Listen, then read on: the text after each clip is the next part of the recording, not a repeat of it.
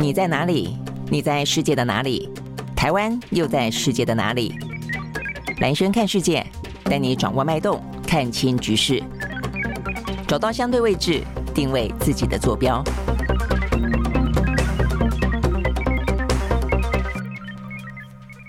大家好，我是兰轩，欢迎收看今天的呃兰轩看世界啊。那这个今天最主要的新闻焦点啊，呃，天空上面真的是好拥挤啊。这个从呃这个美国的上空啊，发现了所谓来自于中国的间谍气球之后啊，那他们调高了啊这个相关的高空监测的敏感度，所以呢，不断的发现越来越多的气球，那或者说呃不明物了啊，也未必是气球的形状。呃，先前有说像在加拿大上空说是一个金属的一个球。状物，然后的话呢，最新的在这个休伦湖的上空射下来的，说是一个八角形的呃不明的物体。那再来的话呢，中国大陆方面也说呢，那何止啊，这个美国上空发现，他们中国大陆上空呢也发现了很多。他们说呢，在过去的一年之间，呃，美国的高空气球也有十几次啊。非法的飞越了中国大陆的领空哦，所以意思说不只是我们去，你们也来啊。那另外的话呢，台湾啊、这方面的话呢，在接受英国的《金融时报》的访问当中，听起来呢呃更耸动哦，说每一个月都来一次。呃，说呢，这个台湾的上空啊，每一个月呢都有一次呢，呃，这个呃气球来。那先前其实曾经出现过一次，在去年二月份的时候，台湾媒体有报道。但是呢，台湾其实那个时候呢，呃，有点点老神在在，他们也认为这个气球应该就是进行科学研究用的啊，这个进行相关的气象。用途的哦，但是呢，在经过这一波中美之间的这个呃高空气球大战之后，我们开始哦也警觉，就觉得说哦，这可能不只是呢科学用途，可能呢就算它收集的是大气的呃这个相关的资讯，但是也是用来进行呢飞弹发射的时候呢，作为一些相相关的参数所用哇。所以总而言之啊，这个听起来呢，今天的话呢，就是一个呃。不明飞行物满天飞啊的这样的一个新闻，那事实上不只是哦，这个在中美之间、台海之间。呃，今天我觉得有一个新闻也蛮值得注意的啊，因为呢，这个二月二十四号是呢，俄乌战争、乌俄战争啊，这个爆发呢一周年，所以呢，到底俄罗斯呢会不会采取更大的一个进攻的态势，或者是呢乌克兰有没有机会进行反攻？就在这个话题底下，一些包括呢中美之间的这个呃间谍气球大战，突然之间呢，俄罗斯的飞机啊，这个具有呃侦搜啊这样的一个功能的飞机飞越了波兰上空，被荷兰发现了啊，好，所以呢这个部分的话，他们也紧急升空。半飞了一段时间，那另外的话呢，在菲律宾呃这个地方的话呢，也出现了相关的一些呃讨论啊，说呢，在这个南海的争议当中，这个就不是天上飞了，这是海上的呃作业船只哦，说中国方面的船只呢，呃，这个用。军事级的镭射光啊，这个绿色的光，然后呢，呃，在想办法干扰啊，这个菲律宾的一次的很单纯的补给行动，说呢，还让这个船员短暂之间啊，这个眼睛失明啊，因为这样的一个军事用的镭射啊，这个一般是禁止使用的啊，在一般的呃海上的作业啊，那所以这些部分都让呢很多的国家跟国家之间呃地缘政治的区域性的部分呢，呈现出一个相对来说很紧绷的状态啊，这个大概来说是有关于今天啊。这个新闻当中的。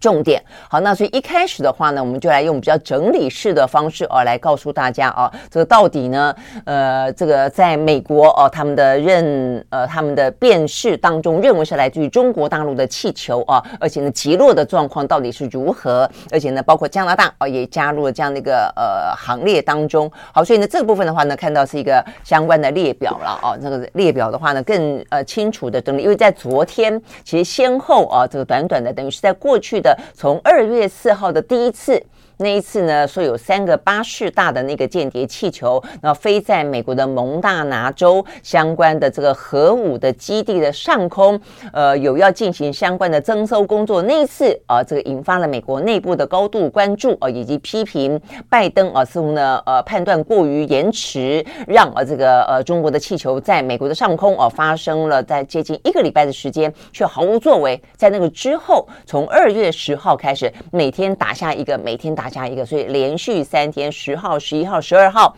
好，所以呢，就是目前看起来的列表啊。所以第一个的话，就我们刚刚讲的二月四号。呃，在这个南卡莱纳州，因为本来是说蒙大拿州嘛，哦，那这个拜登是说他第一时间就要求打下来，呃，但是军方给他的说法是说呢，有点危险，所以他们等到他飘飘飘飘飘飘到临近陆地跟海洋的接界的地方呢，才进行击落的行动哦。那所以呢，这个是在南卡莱纳州。那再来二月十号的话呢，是阿拉斯加州哦，所以这个部分的话呢，说呃，本来是三个车子，那现在变一个车子哦，一个车子的大小，那推估呢是气。球，呃，那等到寻获残骸之后再来进行分析。那接下来第三颗的话呢，就是在美加啊，这个先飞进美国，再飞到了加拿大上空，所以呢是等于是美加联合的啊，这个下令采取了，那事后也发表了一个联合的声明嘛，啊，所以这个部分的话呢是在育空的呃地区。那类似的说呢，像是金属制的气球，然后呢，在加拿大的描述当中，大概金龟车的大小啦哦。那所以呢，它下面有连着哦这些承载的装备。那也是哦，这个加拿大的杜鲁道哦，他说呢，这个也会等到收集残骸之后来进行分析，看看呢到底哦他是要做什么用途的。那最后一个的话呢，是在二月十二号，等于是在昨天，在密西根州的上空，也就所谓的休伦湖哦。那这个部分的话呢，讲到说它是一个八角形的结构，推测的话呢会。飞进啊，这个美国的军事基地啊，具有侦察能力。不过这个部分的话，我看这个媒体报道，目前看起来啊，各有各的说法。有些的话呢，又说哦，这个不具有侦搜的呃情报收集的呃这个呃能力；有些又说可能有。那但是它是这几个里面哦，飞得最低的六千一百公尺哦左右。OK，好，所以呢，目前看起来的话呢，就是。连续的啊，这个有关于美国哦，他们呢再击落了一个呃飞行物，所以到目前为止的话呢，打落了四个啊这个相关的不明的飞行物了。好，那他们呃这个相关最新这个报道讲到说呢，呃这个高度六千多公尺哦，可能目的呢是要呃可能担心会干扰到民航哦，所以呢呃管它有没有这个情搜的呃任务，都先把它给击落下来。那至于呢呃这个是不是来自于外太空？呃军方的说法是说不。排除任何可能啦，但是目前看起来并没有哦看到任何的证据说是来自于外太空哦，所以意思就是说未必来自于中国，是来自于外呃这个其他的星球哦，这个外星人。好，那但是不论如何，我们昨天也告诉大家了，呃，这是美纽约时报的报道啊，说呢，为什么突然之间发现这么多，是他们调高了相关高空侦测的灵敏度。OK，好，所以呢，就是在美国呃部分呢，哈，包括美加呢共同行动。OK，好，那这个部分的话呢，其实呢，大家。当然，就是开始关注到高空的啊这个情报侦搜这样子一个呃状况啊，所以我们今天看到的是，呃，杜鲁道啊，杜鲁道他也特别说了啊，他说呢，他认为啊，这个连续的这些飞行物的。呃，出现啊，他说，当然，呃，这个引起了人们的注意跟关切啊，但是他认为这几个当中可以看得到存在于某种的哦、这个模式哦、那至于这个模式是什么啊，他并没有进一步的去说明啊。所以呢，意思就是，我相信如果它都是呃有不同的高度之间，然后呢都是气球，我觉得这要进一步的分析了啊。不同，目前看来很多是不同的材质，不同的高度。呃，但是而且上面呃所搭配的搭载的东西也不太一样，它到底是呢同样一系列的呃这个目的，还是呢存在某种模式啊？那都是一种高空的征收等等。我想这个部分当然要等到美国跟呃加拿大他们收集到这四种不同的残骸进一步的分析之后才会知道。OK，好，但是呢杜鲁道认为已经看出了某种某种的模式了啊，但是只是他并没有去透露说哪一种模式。OK，好，那所以呢就是来自于美国目前呢。最最新的状况，那但是呢，在美国之外的话呢，中国大陆呢这一两天看起来呢，也针对这个事情呢展开回击了啊。首先就我们昨天在讲到的，说在山东的日照这个部分。说呢，他们也呃称他们呢发现了不明的飞行物。那这个不明的飞行物啊，这个呃说也有打算要去击落。那之后呢，呃，中国的海事局的官网啊也随随即发布了消息哦，说他们在十三号的八点，那在昨天的八点到呃十六点。呃，他们会在黄海的北部的部分海域进行实弹射击，期间呢禁止驶入。哦，那所以呢，这个是不是也就意味着这个时间点会把它给打下来？呃，目前没有非常直接的证据哦，但是到底现在打下来没？目前还没有新的一步的消息。但是呢，在这样子的一个行动之后哦，这个美国的官方哦，这个部分的话是来自于外交部哦，他们外交部的发言人呃汪文斌，他直接呢在例行的记者会上面用指控哦的方式呢，就说事实上呢中呃中国大陆在过去的这一年间也遭到美国的高空气球有十几次的非法入侵。好，那所以呢，这个是呃汪汪文斌的说法啊。那说除了十几次的非法入侵也是高空气球之外，他还指控啊，这个美国呢频繁的派出舰机呃来对中国大陆呢进行了抵近的侦查，也就是很很近很临近的侦查。所以光光在去年就有呢六百五十七架次。那光光在今年的一月份，在南海呢就高达六十四架次，严重的危害了中国的呃国家安全，破坏了区域的稳定。所以现在等于就是双方在开始呃这个相骂了啦，就说你说我入侵你，那所以我也说，我就举了一大堆证据说你也入侵我，而且呢不止在讲到高空的呃这个气球，连其他的呃这个翻旧账通通都翻出来了哦，你还有这个舰机啦，你还有什么东西的哦？那目前看起来的话呢，呃这个汪文斌哦他们的发言人。说美国呢才是真正啊这个全球最大的监控国，所以呢他也讲到了过去哦曾经被维基解密啊这个爆出来，当然坦白说对美国来说是蛮糗的哦，因为他的。呃，这个情报侦查的对象不只是可能的呃敌对国，或是呢竞争的对手啊，连所谓的盟邦，呃，像德国、法国、英国都在里面啊。所以这一次，汪文斌也特别提到了这一件事情。他说呢，美国的国家安全局监听的对象包括了德国、法国、挪威、瑞典。哦，荷兰等等的欧洲的政要的简讯跟通话内容。那另外也讲到说，哦，这个美国呢，在它大概有一百多个驻外的使馆里面也装了窃听器，也也对呢这个驻在国进行窃听等等啦。哦，所以意思就是说呢。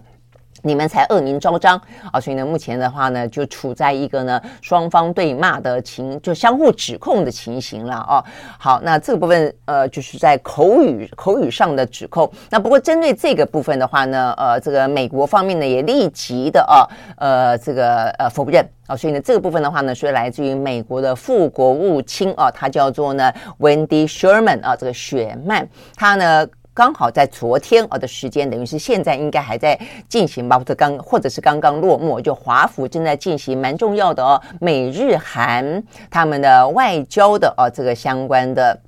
高层会议哦，那在这个当下呢，刚好就有一个呃记者会对外的一个呃场合，他就被问到这件事情啊，他就说呢，呃，中方也指控。说呢，美国有十几次的不明飞行物，或者是呢高空气球的非法入侵。那但是呢，这位 Sherman 啊，他就表示说呢，绝对没有，他加以驳斥。他说呢，美国呢政府没有气球呢飞越中国，一个都没有，zero 据点啊。所以话讲的呢，还蛮呃这个干脆的哦，也蛮呃就是。就毫没有啊，这个呃，这个去模糊的空间，就是说没有没有这件事情啊，所以他一说美国没有啊，那 OK，但是所以这个可能就要等待啊，这个中方如果真的说美国也有的话呢，就要拿出证据了嘛，哦，因为现在美国的话是真的直接击落了，第一个照片上面有看到，第二个呢确实有残骸，那至于呢，呃，大家的争议点当然是来自于说呢，到底是不是呃军用的、情搜用的，还是所谓的气象用的嘛？因为事实上呢，中国方面也承承认它确实。呢，有这个气球飘过去了啊，只是说呢，中国的说法是说呢，这是民用的，而且呢，还是做气象用途，而且呢，是不小心飘过去的啊。那这部分的话呢，是呃模糊点，但确实有啊，这个中国的气球在美国的上方啊。但是呢，现在中方说美国也有气球在中国的上方，那这个部分的话呢，如果说真的要。Argue 下去的话，然后可能就要拿出证据来了，而不只是口说而已啊。好，但不论如何，你会看到呢，现在啊，这个呃，这个事情也看到这个 Sherman 啊，他所在的场合是美日韩这个外长会议啊，所以你会发现呢，在这个印太这个区域。当中啊，其实呢，不管从半导半导体的科技战，还是说从地缘政治当中啊，这样的一个呃军事可能的一些危机或者相互的一些呢呃增收啊这样的一个敏感度啊，其实呃相关的一个呃结盟的或者说彼此之间啊这个军事合作的呃这样的一个次数跟呃行行动哦都越来越频繁。我想这个部分哦也还蛮重要的，也因此哦在这样的一个场合当中，呃日韩啊也共同的针对呃这个中日呃中美之间目前的间谍气球呢表达了哦这个力挺美国，然后呢呃这个谴责中国大陆方面啊这样子的一个呃表达哦他们说呢呃这个就是。力挺啊，美国击落入侵领空的物体啊，他们认为呢，不容许啊任何的国家侵犯他国的主权啊，所以呢，这一次的间谍气球，我们就说了啊，它事实上没有立即的军事的威胁跟危险性，但是呢，它在象征意义上呢，侵犯了美国的领空啊主权啊，所以呢，他们是呃非常大动作的呢，表达了啊这个抗议。那这个美韩啊也啊这个日韩啊也支持，也表达了啊这个对于美国的力挺。OK，好，所以呢，这是呃有关于 Sherman 这样的一个事情哦。好，那呃他否认啊、这个中美国的呃气球入侵。呃，这个中国大陆，OK，好，那所以双方目前看起来的话呢，呃，是在呃相互的指控当中了哦。但是目前看起来，我觉得双方都还算是呃有在克制了。我觉得他呃仅限于目前呢在口语上面的相互指控啊。那呃，包括美国，我们也先前讲到了这个拜登啊，他也说不影响到美中的关系。那有一些呢访问哦，可能也还会在后续的时间当中来适时的安排。那我想除了这个之外呢，更重要的是啊，这个今天传出来，也就是呢，目前看起来，本来布林肯要去访问中国大陆之后，那也就是中国大陆的一个策略性的安排吧，就说王毅要去访问俄罗斯嘛，啊，对不对？那所以这个部分就说你来访问我，我去访问他，然后呢，呃，中国哦，虽然一方面跟美国来进行了相关的交流，然后维持了某种互然的关系，但是呢，也不要让啊这个俄罗斯感到担心，所以有王毅有这样子的一个访问的行动。那现在重点在于说布林肯不来。来了，那王毅还去吗？答案是王毅还去啊。那所以呢，王毅要去的这个消息呢，现在呢，呃，讲到说他启程不但是哦，他可能要去访问俄罗斯，还要去访问呢几个欧洲的国家，然后要参加慕尼黑的安全会议。然后呢，最新的消息呢，在美国的呃华尔街啊也传出来说，这部分呢，事实上是让。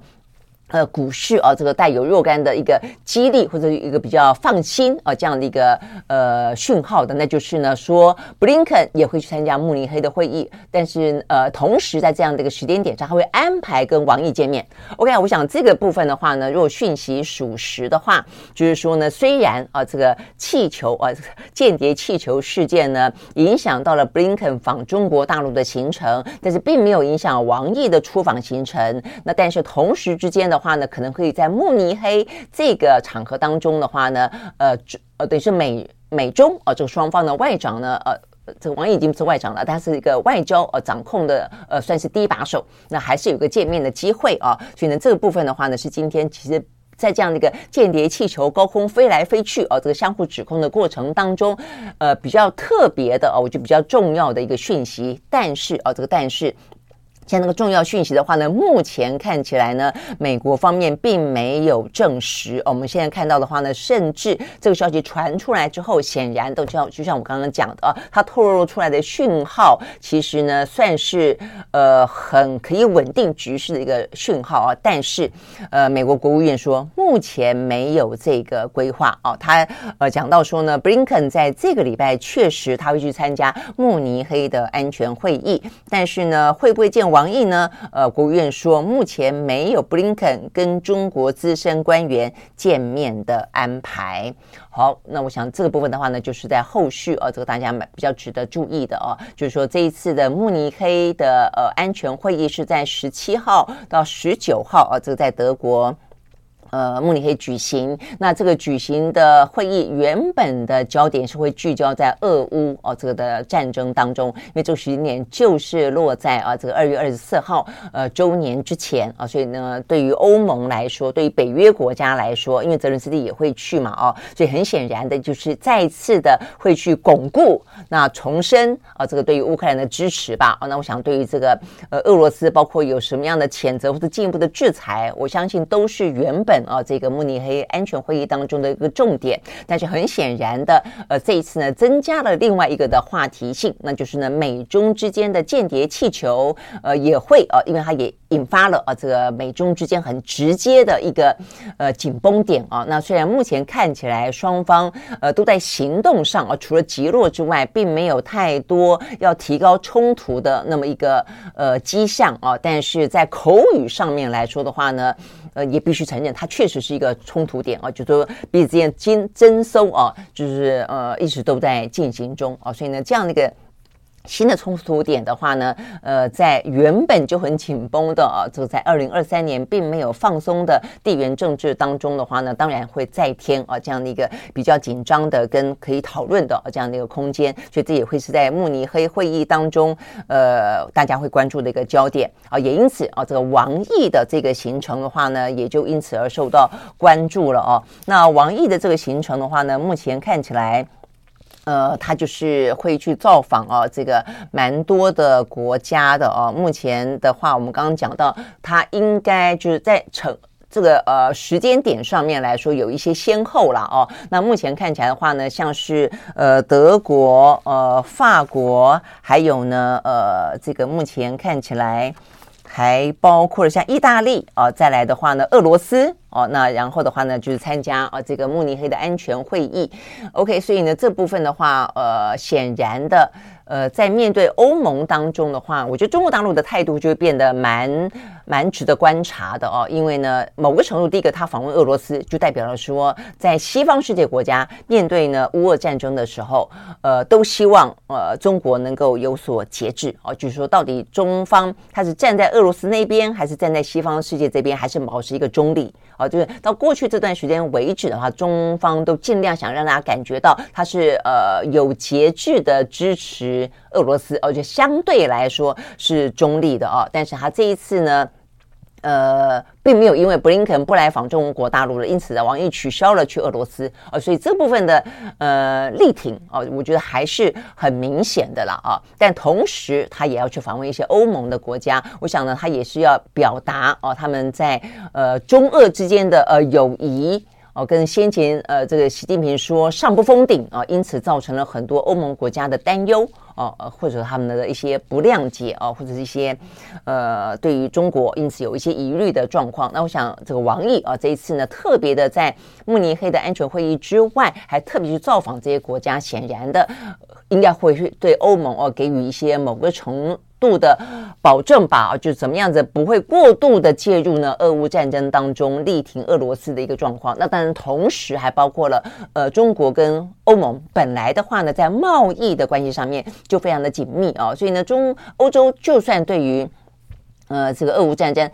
当中的中国角色，呃，还是有点担忧或者有点心知肚明，但某个程度跟中国的贸易往来也还是继续进行了。哦，那所以呢，这些部分我想都是在进行外交的。呃，作为当中啊，这个各式各样的多边跟双边的互动关系里面比较绵密而复杂的啦，就是说你一方面，呃，他还是一样啊，这个呃不可能啊，这个斩断对俄罗斯的呃这些资源哦，跟他们的这些可能必须要抱团的啊这样的一个关系。啊，来因应啊，这个呃，尤其是美方啊，越来越明显的这些敌意，但另一方面，他也必须哦，还是要跟欧盟呢保持一些关系，不管是要呃想办法啊，这个继续进行他们今年很重要的啊这个拼经济。啊，这样的一个角度，或者是说呢，也要呃想尽办法啊，让他们在跟美国的关系走近的状况底下，还是保持了相当程度的弹性。我想这都是啊，呃，这个王毅此行很很显然要要达到的一些状况。OK，好，所以呢，这是讲到呢，呃，在中美的间谍。气球之外，呃，这个接下来呢，呃，会是哦一个国际当中关注话题的慕尼黑的安全会议，而在俄乌的话题之外，显然的美中之间啊，这个话题也会是受到关注。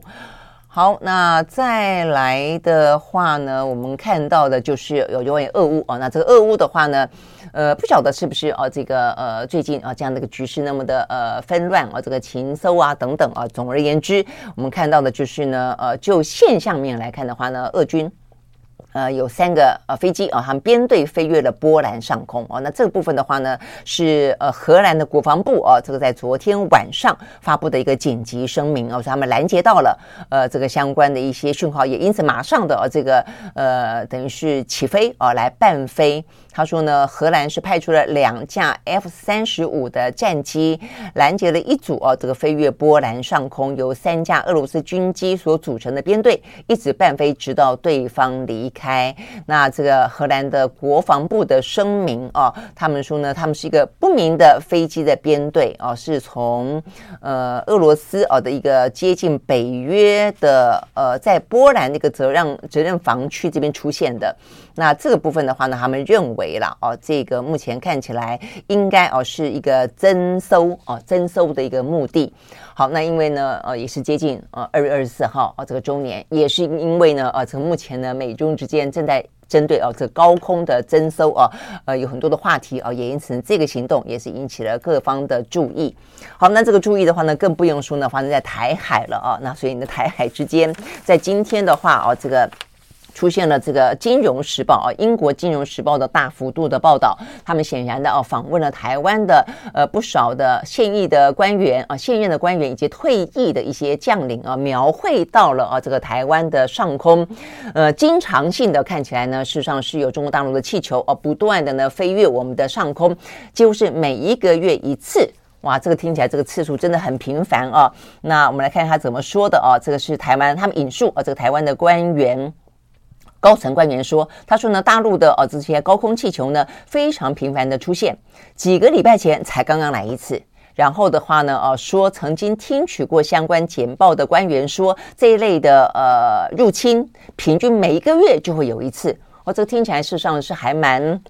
蛮蛮蛮严重的哦，而且呢，这些大概的高度是多少呢？大概是两万公尺左右的高度哦，所以跟呃这个在美国上空啊，除了最后的这个比较矮之外，其他的高度实际上是差不多的哦。那但是因为它一开始还有四万多的哦，所以我们大概居中啦。呃，在他们的四万多跟六千多，我们大概居中是两万多公尺哦。那呃这个部分大概就是说，在媒体曾经报道过的。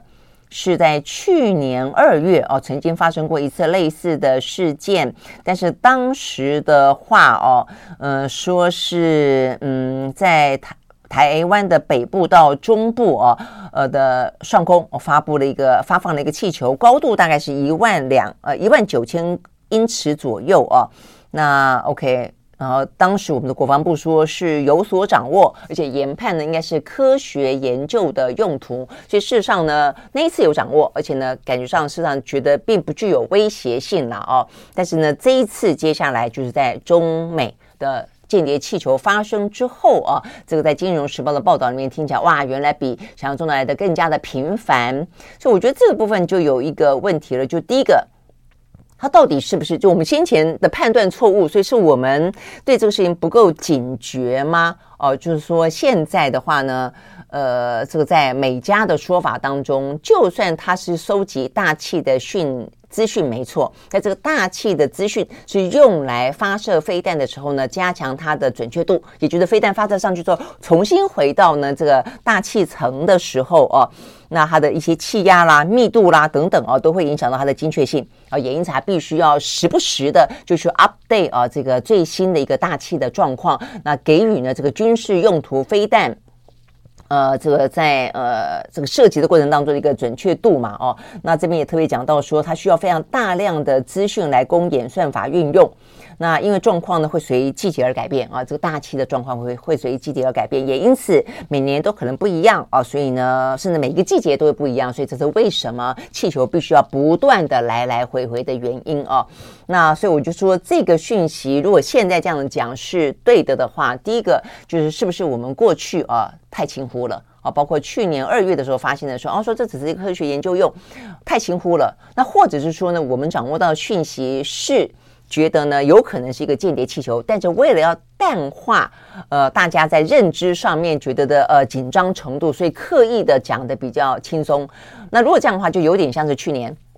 去年呢，这个美国的众议院议长裴洛西来台湾之后哦的时候，这个美呃，中国大陆不是呃发射了飞弹越过台湾上空吗？那次没有发布任何的哦这个防空警报，所以引起了非常多的哦这个我觉得蛮重要的讨论哦。那事实上大部分的讨论，包括专家，包括一些退役的将领哦，呃，包括我记得我看到的像是呃李喜明等等，就是蛮高阶的将领，包括前国防部的副部长、次长之类，都认为其实。应该要发布哦，因为这个发布的本身，呃，不只是说你自己说你呃这个东西呃，用我们当初的说法是说它飞在呃大气层的上空哦，所以对我们不会有实质的威胁，因此就没有发布。但是问题是在于说它飞越上空的过程当中，如果是真的接战状态啦，你哪哪哪里知道会不会突然间被拦截，或者它有什么样碎片掉下来？所以事实上啊，这个其实就民众来说，绝对有。知的权利啊，所以这部分实际上是被批评蛮多的啊。那就你不能够因为说啊发布了之后会让造成恐慌，所以就不让大家知道。我觉得你并没有权利来决定老百姓应该知道什么跟不应该知道什么。好，所以从这个角度来看的话呢，我会觉得蛮惊讶的是说，如果说真的呃这个大陆气球飞到台湾的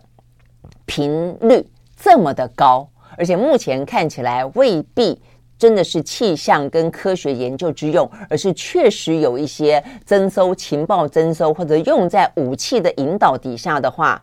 为什么对《金融时报》说而不对我们说？我觉得我们的，我真的不晓得我们立法院里面的质询，或者我们的呃国防部、我们的政府啊，这个对于民众啊去揭露一些相关的需要让民众知道的讯息的时候，他到底是抱着一个什么样的心态啊？为什么呢？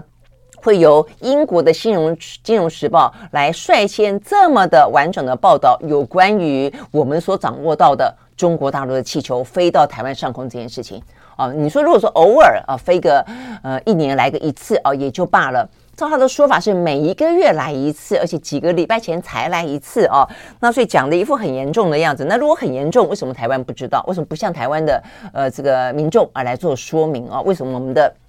呃，这个民意代表们也都不知道哦，所以我觉得这个部分其实反而是在这件过程当中哦，我觉得要去观察第一个就是美中之间呃的关系会不会因为间谍气气球事件而被破坏，所以后续的这些访问行程哦，跟本来想要呃重新去建立起在裴洛西事件之后而断掉的护栏，我觉得这件事情是值得观察的，这在美中之间。那对台湾来说的话啊，如果说照这个说法这么的频繁，而我们的政府啊，并没有让啊这个我们的民众哦，跟我们的民意代表有充分的掌握，或者他当初根本误判，我觉得这件事情也是值得呃关注跟值得去追究的。就到底是什么样的高空气球，它到底是目的何在啊？那如果是气象，那就也就罢了哦，因为我们我们也有气象气球。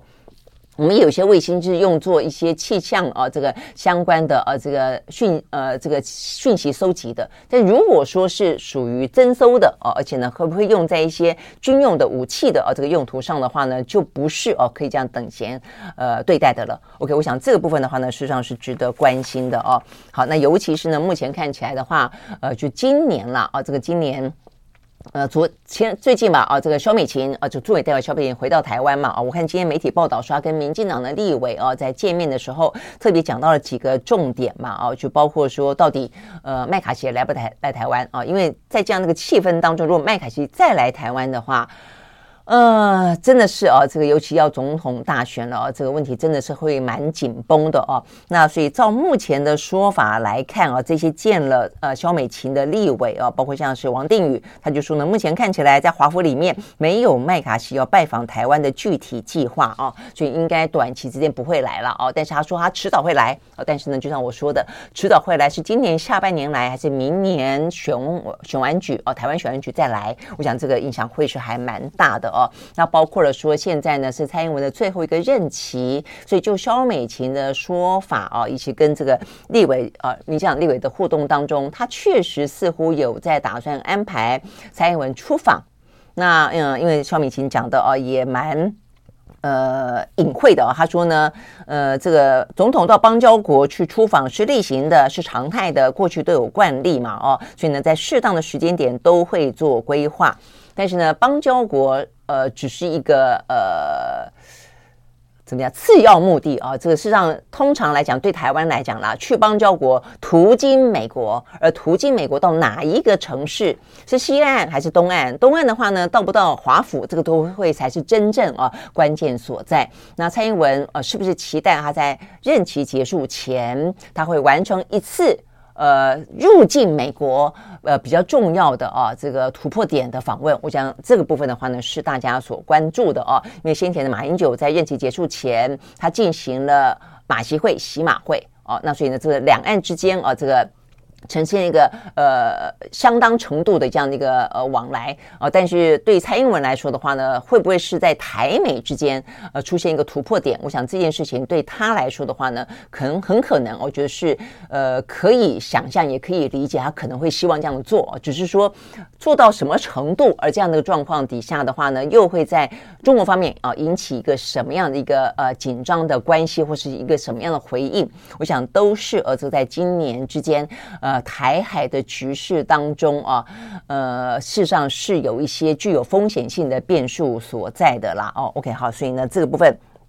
是呢蛮值得关心的。那呃，这个民进党的立委啊，也说萧美琴也也特别谈到啊，这个美方啊，这个针对中美之间或者中美台之间了啊，他们说呢，呃，对于共军频频骚扰台湾，呃，这个萧美琴说哦，美国呢。呃的政府内部吧，哦，正在兴起一个 “not today” 啊这样的观念啊，说意思说要清晰的告诉中国大陆，不是今天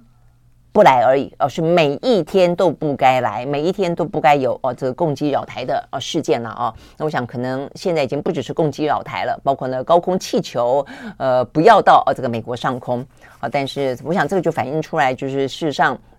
呃，不管怎么样的斗而不破了哦。现在的气氛，呃，某个程度来说还是紧绷的啊。尤其呢，在呃美国的也是即将进行总统大选了啊，所以他们目前看起来至少在国会当中，呃，不管是哪一个政党啊，这个共同的共识跟交集啊，就是还是啊这个呃对于反中啊这个鹰派的声音啊，事实上还是蛮尖锐的。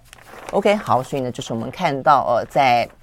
目前看起来啊，包括美中、呃、俄乌啊，包括台海之间的这个最新的啊，因为间谍气球而开始出现了一个呢呃新的冲突点啊，所以我们看今天的《华尔街日报》也用这个来做标题啊，做气球事件如何的使美日美中关系出现新的冲突点，而这个新的冲突点啊会如何的发展下去？呃，会是啊这个大家要观察的。好，所以呢，这个最后我们要看的。就是呃，在这样的一个状况底下啊，其实呢还蛮有意思的是哦，在这个今天的金融啊这个财经的话题当中出现呢所谓的斗而不破呢是一个什么样的局面呢？好，这个蛮有意思的啊。这个今天呢，福特汽车啊，美国最大的一个汽车公司福特汽车，他们的股价呢涨了百分之八点。呃，二点八三，为什么呢？因为他们正式宣布将跟中国的宁德时代来合作哦，呃，斥资三十五亿的美金，要在美国的密西根州建造一座呢锂电池的生产厂，预定呢二零二六年开始量产。那这个新闻之所以有趣的意思是是在呢，就是就在美中之间，因为间谍气球啊正在呢呃呈现一个新的啊这个呃冲突点或者一个紧绷关系的时候。媒体都大幅的报道说，尽管美中之间关系紧张，但是。该合作的还是合作了啊，所以呢，你会发现，嗯，蛮有意思的。而且这个美国的话呢，是目前禁止它跟半导体有关的呃技术输出到这个中国大陆。但是的话呢，在呃跟这个锂电池部分的话，事实上中国大陆发展的非常的快啊，所以这个宁德时代事实上呢是一个新能源啊，还在做这个跟电池很大很大的一个厂商啊。他们的话呢，事实上是把技术输出到美国去哦，跟他们共同呢呃建造那么一个。锂电池厂啊，所以呃，这个不管是政府跟政府之间啊，或者在民间之间啊，在那么的紧绷的状况底下，其实都还是有一些呢，呃，就事论事啊，就利来论利啊，该合作的话呢，其实呃都会成为一个他们不会去言说的例外吧啊，所以这个部分其实。这就是啊所谓的呃国际政治复杂的地方啊，就是其实有些部分啊，它就不是一个嗯单一的啊，它是全面性去看啊，一定是一个很复合式的，有紧有松，有软有硬啊，那有政治有经济啊，有各个不同的一个布局的啊，那我想呢，这个对于。在今年啊，观察呢，呃，日益紧绷的地缘政治，尤其台海关系啊，尤其呢美台啊，这个又要选举了，很多的一些变数，呃，都可以去做观察，也可以都做各各灵活的因应。我想这个对台湾来说，永远啊都是我们在在里面啊看到的一个呃应该自我体现的部分。OK，好，那我想呢也是政府啊，尤其我们刚刚讲到这个高空气球啊，到底是怎么回事啊？这个媒体呢报道的跟真的一样啊，那我们到底？是不是啊？我想这个今天其实台湾的政府官方都应该要去回应一下，到底呢这个《金融时报》报道的啊，呃，到底呢事实上是一个实际什么样的状况才对？好，我们时间到了，明天同一时间呢我们再会哦。呃，OK，好，Jasper 呢呃又赞助了，谢谢啊，谢谢你的支持。好，我们呢明天同一时间再跟大家聊喽，拜拜。